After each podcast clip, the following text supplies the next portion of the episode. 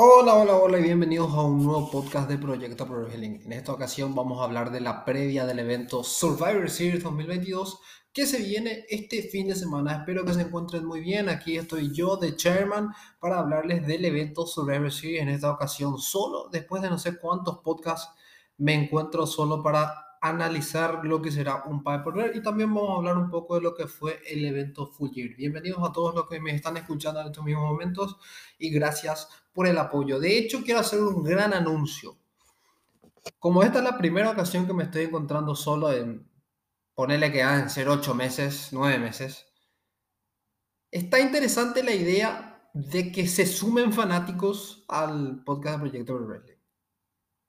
La invitación está abierta. Para los fanáticos de Proyecto Pro Wrestling, de este podcast que lo escuchan a nivel semanal, la invitación está hecha. El fanático que quiera participar de algún futuro podcast puede escribirnos a projectprowrestling@gmail.com y estaremos considerando una futura participación para el que quiera estar en este podcast. Estaría muy bueno contar con la opinión de los fanáticos. Y nada más, hablamos de lo que va a ser el evento Survivor Series, pero primero vamos a analizar un poco lo que fue Full Gear. Ya hablamos un poco de esto en el canal de YouTube y fue bastante bueno el evento de Full Gear. De hecho, yo lo califiqué con un 7 de 10. Tuvo cosas que no estuvieron tan buenas. La cartelera me sigue pareciendo demasiado larga, pero vamos a analizar ya combate tras combate. En el pre-show tuvimos a los Best Friends que derrotaron a The Factory, Trent Barretta, Chuck Taylor, Orange Cassidy, Rocky Romero y Danhausen derrotan a The Factory, Cutie Marshall, Aaron Solo, Lee Johnson, Nico Moroto y Cole Carter. Luego tuvimos a Ricky Starks, que se convirtió en el contendiente número 1 al campeonato mundial de All Elite Wrestling tras derrotar a Brian Cage y también haber derrotado a Ethan Page esta semana. Eddie Kingston derrota a Jun Akiyama en el pre-show. Luego tuvimos a Jungle Boy Jack Perry que derrota a Luchasaurus en un Steel Cage Match. A mí me gustó la lucha, pero creo que el final estuvo un poquito bocheado. Eso es lo único malo de este combate. Y después realmente no tendría nada para criticar a la lucha, a pesar de que creo que Luchasaurus está siendo muy, muy, muy infravalorado en AEW y debería estar peleando por más cosas ya que seguir una rivalidad con Jungle Boy. Pero bueno, Tony Khan toma decisiones malas a veces, me parece, y esta es una de ellas, sobre todo con el caso de Luchasaurus. No digo que el Jungle Boy sea malo, pero Luchasaurus debería aspirar a más ya en All Elite Wrestling. The Triangle Pack, Penta, el Cero Miedo y Rey Fénix, en qué lío que se metieron estos tres, porque derrotan a The Elite con un paquetito medio pedorro, la verdad, que volvieron, pero se metieron una serie de 7, que no sé de dónde carajo inventó The Elite una serie de 7 luchas, porque la verdad, digamos las cosas como son, no corresponde una serie de 7 luchas por el campeonato de tíos de All Elite Wrestling, y menos otra vez después de que ellos perdieron. ¿Cómo van a sacar una serie de 7 luchas después de haber perdido la oportunidad titular? Es insólito, es insólito. ¿Cómo le van a dar 7? ¿Cómo le van a dar 7 oportunidades más? O sea, no me parece... Me parece tan ridículo lo que The Elite acaba de sacar de la manga. Y bueno, así fue la victoria de Triángulo. La lucha no tuvo mucho que rescatar realmente. Pero bueno, así estamos en AEW con The Elite y con Kenny Omega diciendo, ¿no?, que ellos son respetuosos y que no hacen referencias y que ellos quieren solamente inculcar al respeto en All Elite Wrestling. Ya de hecho Death Triangle está 2-0, pero esto todos sabemos cómo va a terminar, en una remontada de la gran 7 de The Elite, haciéndola la gran épica. Ya nadie se come eso, señores. The Elite se está tumbando la empresa realmente, con sus payasadas, con sus estupideces. A mí me gustaba Big The Elite, y mira que yo soy muy fanático de Kenny Omega, sigue siendo muy fanático, pero los Young Bucks han perdido totalmente mi aprecio en estos últimos tiempos. Qué forma tan pelotuda de hacerte odiar por los Young Bucks. O sea, primero lo de Cody y luego lo de CM Punk, y encima incitando. Creo yo que Omega, me parece una muy mala actitud de Kenny, pero es Kenny Omega es de esos luchadores que es tan bueno en el ring que se puede cagar a medio mundo y yo no me voy a enojar prácticamente con Kenny Omega. Pero los Young Bucks, un tag team, por favor, por más de que me parece que fue el mejor tag team del siglo pasado, me parece que son bastante grandes ya para tener estas inmadureces que tienen de, ay, mordiéndole el brazo como hizo Kenny Omega a Pac, o ay, que la musiquita esta con la que entraron. Por favor, dejémonos de estupideces. Una estupidez es lo que están haciendo y una falta de profesionalismo de la Gran 7. Pero Tony Khan decide mantenerlos en AEW. Bien ahí Tony Khan, haciendo absolutamente todo mal. No digo que CM Punk tenga que regresar porque es un desastre también, pero por lo menos decirles, viejo, no podés hacer esto o no podés hacer esta referencia. Tony Khan, se están cagando en tu empresa, enfrente tuyo, en tu cara, y vos no le vas a decir nada porque son vicepresidente. Yo si era el presidente le hacía volar a todo. Déjate de joder. Déjate de joder. Esto es una forma estúpida de cagarse en la empresa y de perder credibilidad con la empresa. Una persona que ve lucha libre a nivel personal y que cree que esto es un deporte serio, viejo, a mí me baja totalmente toda la adrenalina, el gusto de la lucha libre, ver estas payasadas. O sea, me parece que no va por ahí. Bueno, The Elite va a hacer lo que quiere mientras Tony Khan no los para. J. Cargill contra Nyla Rose, retiene J. Cargill en una lucha de 8 minutos, la lucha más corta de todo el evento, la peor de todas. Creo que no hace falta ni opinar tanto sobre este combate. El siguiente sí, Chris Jericho derrota a Bryan Danielson, Claudio Castagnoli y Sammy Guevara. La mejor lucha del evento, lejos, la mejor lucha del evento. Tuvimos grandes movimientos, el swing de Claudio Castagnoli, tuvimos el finisher de Sammy Guevara traicionando a Jericho. Tuvimos mucho en este combate y al final Chris Jericho retiene. El resultado sí no me gustó, no acerté mi predicción, pero bueno, la mejor lucha del evento lejos. Luego tuvimos a Saraya que regresa derrotando a Britt Baker, se lo vio muy bien, hasta recibió un pisotón de Britt Baker, se animó a más Saraya, se animó a más la ex WWE Page, y me gustó la lucha, la verdad estuvo bastante pasable. Samoa Joe derrota a Wardlow y Parker Hobbs. Este es el resultado que menos entiendo, pero una de las luchas que más me agradó, porque vimos a tres tremendos luchadores, y no entiendo, yo creo que Wardlow va a recibir un push, porque pierde el campeonato sin recibir un pin, una forma inteligente para que Wardlow pierda el título. Y yo creo que lo que le espera a Wardlow es un push por el campeonato mundial de All Elite Wrestling. Por eso nada más este resultado. Sting y Darby Allin derrotan a Jeff Jarrett y Jerry Lethal, otra lucha que me pareció un poco floja. No tuvo mucho que ofrecer, siempre es bueno Sting tirarse. Es bueno ver a Sting tirarse de partes altas de un coliseo, me llena de orgullo y de vida, ¿verdad? Con sus 60 y tantos años que sigue luchando, es increíble. Jamie Hayter y Toni Storm. Jamie Hayter es la nueva campeona y ya oficial de All Elite Wrestling. Me parece una gran decisión de AEW.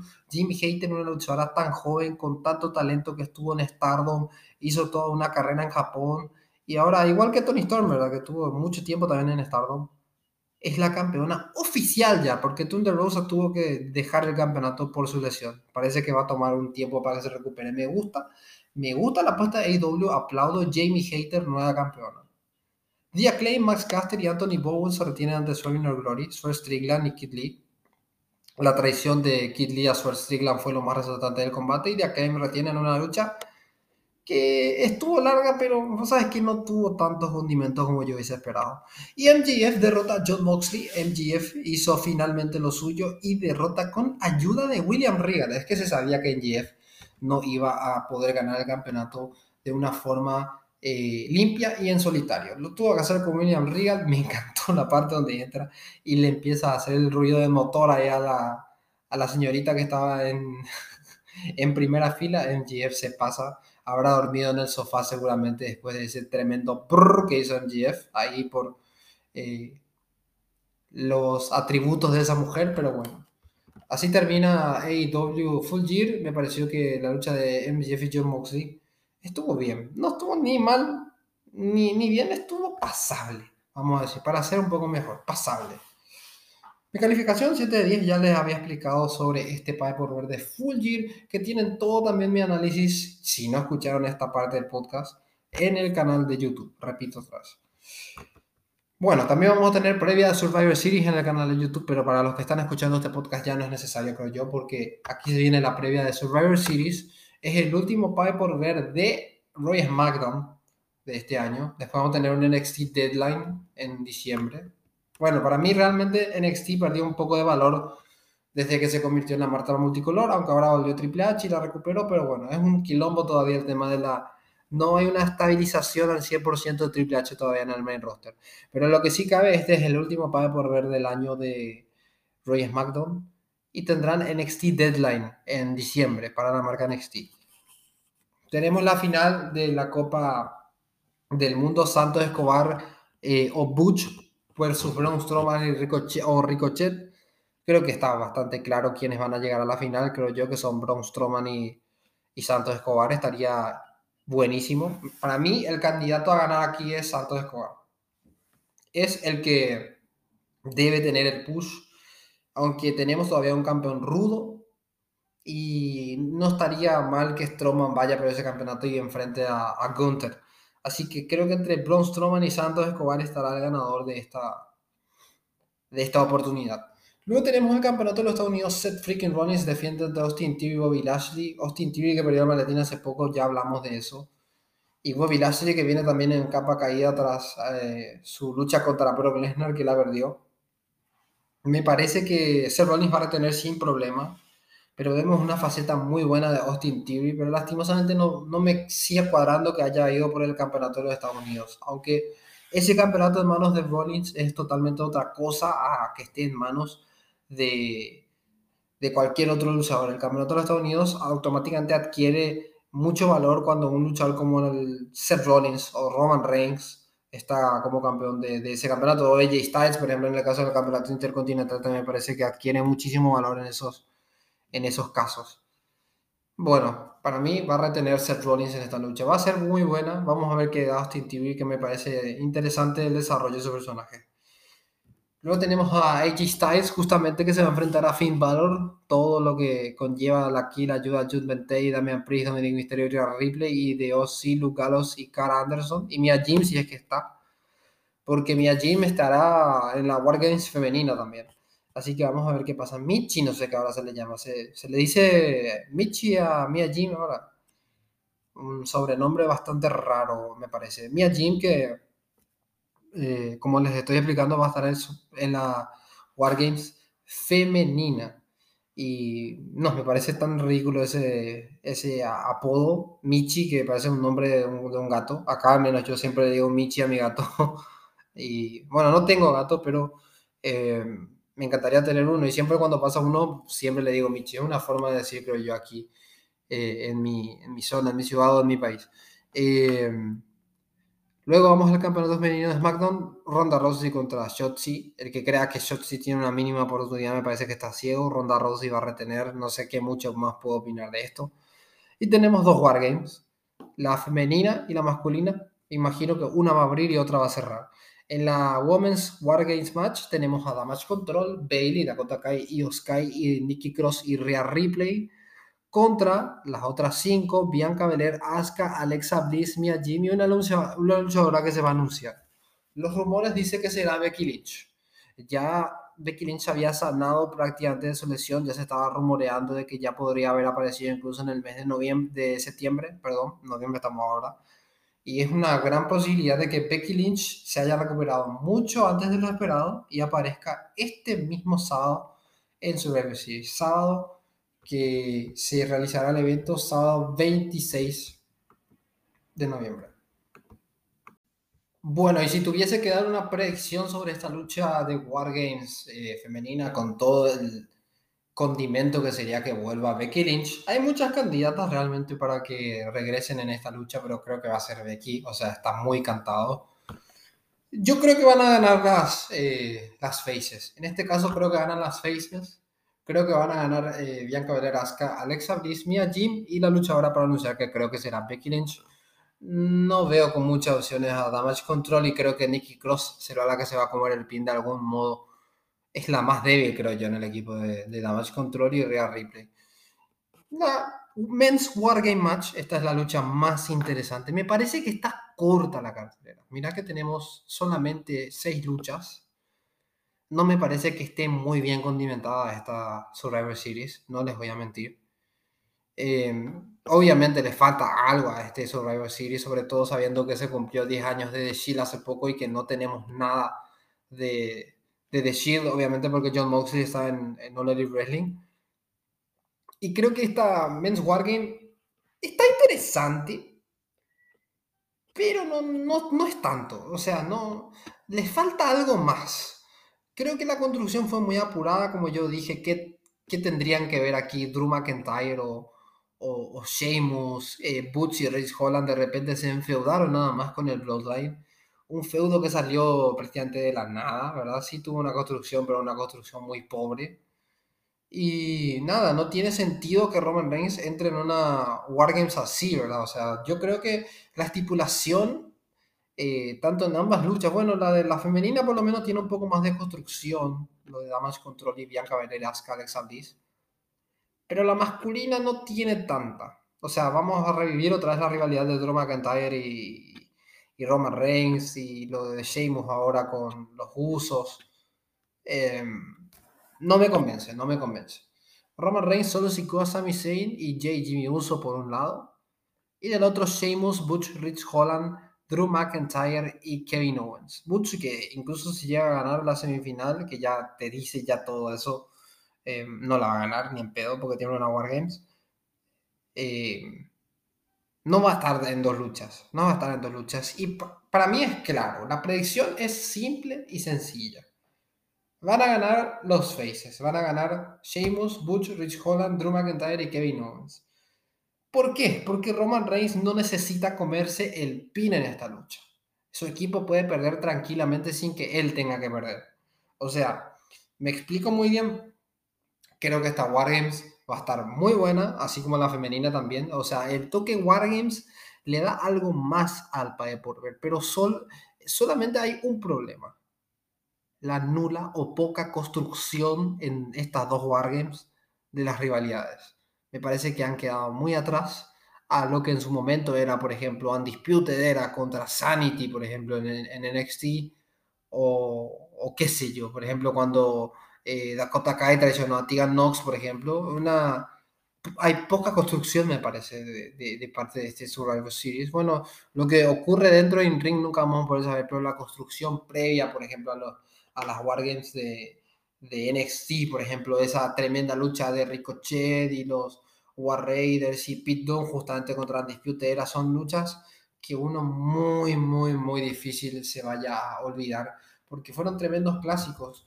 Y NXT siempre se caracterizó por eso. Sin embargo, yo veo aquí al main roster mucho, pero muchísimo más flojo, la verdad. Muchísimo más flojo. Me animo a decir que la propia edición del año pasado de Bron Breakker, Carmelo Hayes, Tony D'Angelo y Grayson Waller contra Tommaso Ciampa, Johnny Gargano, Pete Dunne y LA Knight, me parecía muchísimo más atractivo que la de este año, voy a decir la verdad. Y me parece que no hay una construcción muy bien hecha para el pay por ver de este año. Me parece que van a ganar los faces, como estoy diciendo, pero la construcción al evento de Wargames este año es muy, muy pobre en el sentido de historias. Lo vuelvo a repetir, en el sentido luchístico me parece que podría hasta incluso silenciarme este Survivor Series. Y nada, estoy viendo antiguos Wargames, por ejemplo este del Team McAfee, por ejemplo, sí me pareció medio pete, pero como el que yo estaba diciendo del año 2019, que fue la que les mencioné del equipo de... Perdón, esta es la del equipo Ciampa. Mirá qué lejos me tengo que ir para encontrar buenas Wargames. Pero la de 2019 también fue muy buena. La de Ciampa, Keith Lee, la Jacoby y Owens contra Adam Cole, Bobby Fish, Kyle O'Reilly y Roderick Strong, que yo recuerdo como si fuese ayer cuando Kevin Owens entró y se añadió la lucha. Pero mira, las últimas Wargames siempre estuvieron buenas cuando estaba Undisputed Era, la de 2017, 2018 y 2019. Cuando Undisputed Era dejó de estar, perdió un poco de toque, pero seguía siendo bueno. Pero yo no sé qué tanto se van a poder adaptar los del main roster a una Wargames. Digo solamente mi opinión y creo que estoy diciendo la verdad.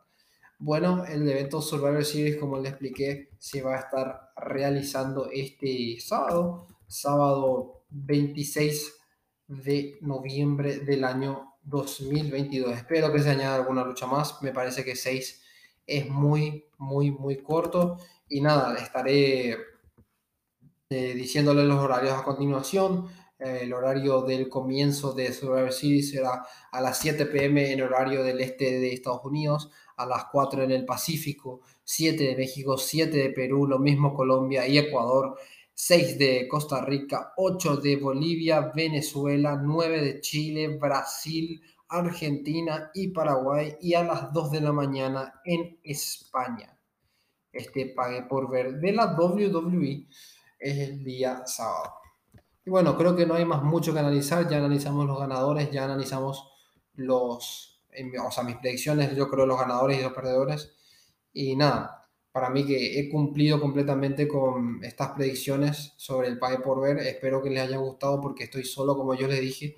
Les vuelvo a extender la invitación a los fanáticos que quieran algún día participar. Recuerden, el correo es Project, así como suena, sin la O, prowrestling@gmail.com. Estaría muy interesante poderlo tener. Este podcast yo lo estoy haciendo solo nada más porque creo que no me iba a dar el tiempo para hacer ningún tipo de invitación a nadie de la comunidad latina, y pido perdón por eso, pido perdón porque la previa sea tan corta, pero bueno, yo creo que muy completa. Hablamos de Full Gear, hablamos de Survivor Series, hablamos de toda la polémica de la victoria de MJF, también todo lo que ha ocurrido en esta semana en el mundo de la lucha libre. Creo que ha estado bien, entre paréntesis, porque lo de Dynamite también y o lo de Raw para analizar creo que sería un poco cansino, la verdad, porque yo no he visto todo el Dynamite. Tendría que completar los resúmenes. Sí, me senté a ver la de Tomohiro Ishii, Jericho. ¡Qué brutal Tomohiro Ishii! Un luchador con todas las letras que hizo sangrar a Jericho nada más con un machetazo increíble, lo de Tomohiro Ishii. Y Monday Night Raw estuvo bien, estuvo pasable también, pero vamos a ver qué pasa en el evento de este sábado, que es lo que de verdad nos atañe, y creo yo los voy a decir sin ningún problema. Un saludo a todos mis amigos árabes que estarán recontra felices porque le ganaron a mis amigos de Argentina que están escuchando este podcast, que le estoy clavando otra vez la daga en el corazón, pero el evento de Crown Jewel le saca muchísimo, pero muchísimo protagonismo al Survivor Series por el solo hecho de estar tan pegado a este pague por ver. Entonces me parece que el Crown Jewel no debería estar tan pegado el año que viene al Survivor Series porque le afecta tremendamente a Survivor Series, que es uno de los 4 grandes. Podrían mover este Crown Jewel directamente como están planeando hacerlo el año que viene después de WrestleMania o al menos 2 meses después de WrestleMania, porque le saca muchísimo protagonismo a un evento tan grande como lo es Survivor Series. Y nada, esto ha sido mi opinión. Un saludo al staff de Proyecto Pro Wrestling que no ha podido estar hoy. Y nada, creo que podemos concluir. Esto ha sido todo. Esto es lo mejor de lucha libre. Esto es Proyecto Pro Wrestling. Para todos los fanáticos, muchas gracias. Nos vemos la próxima semana. Chau, chau.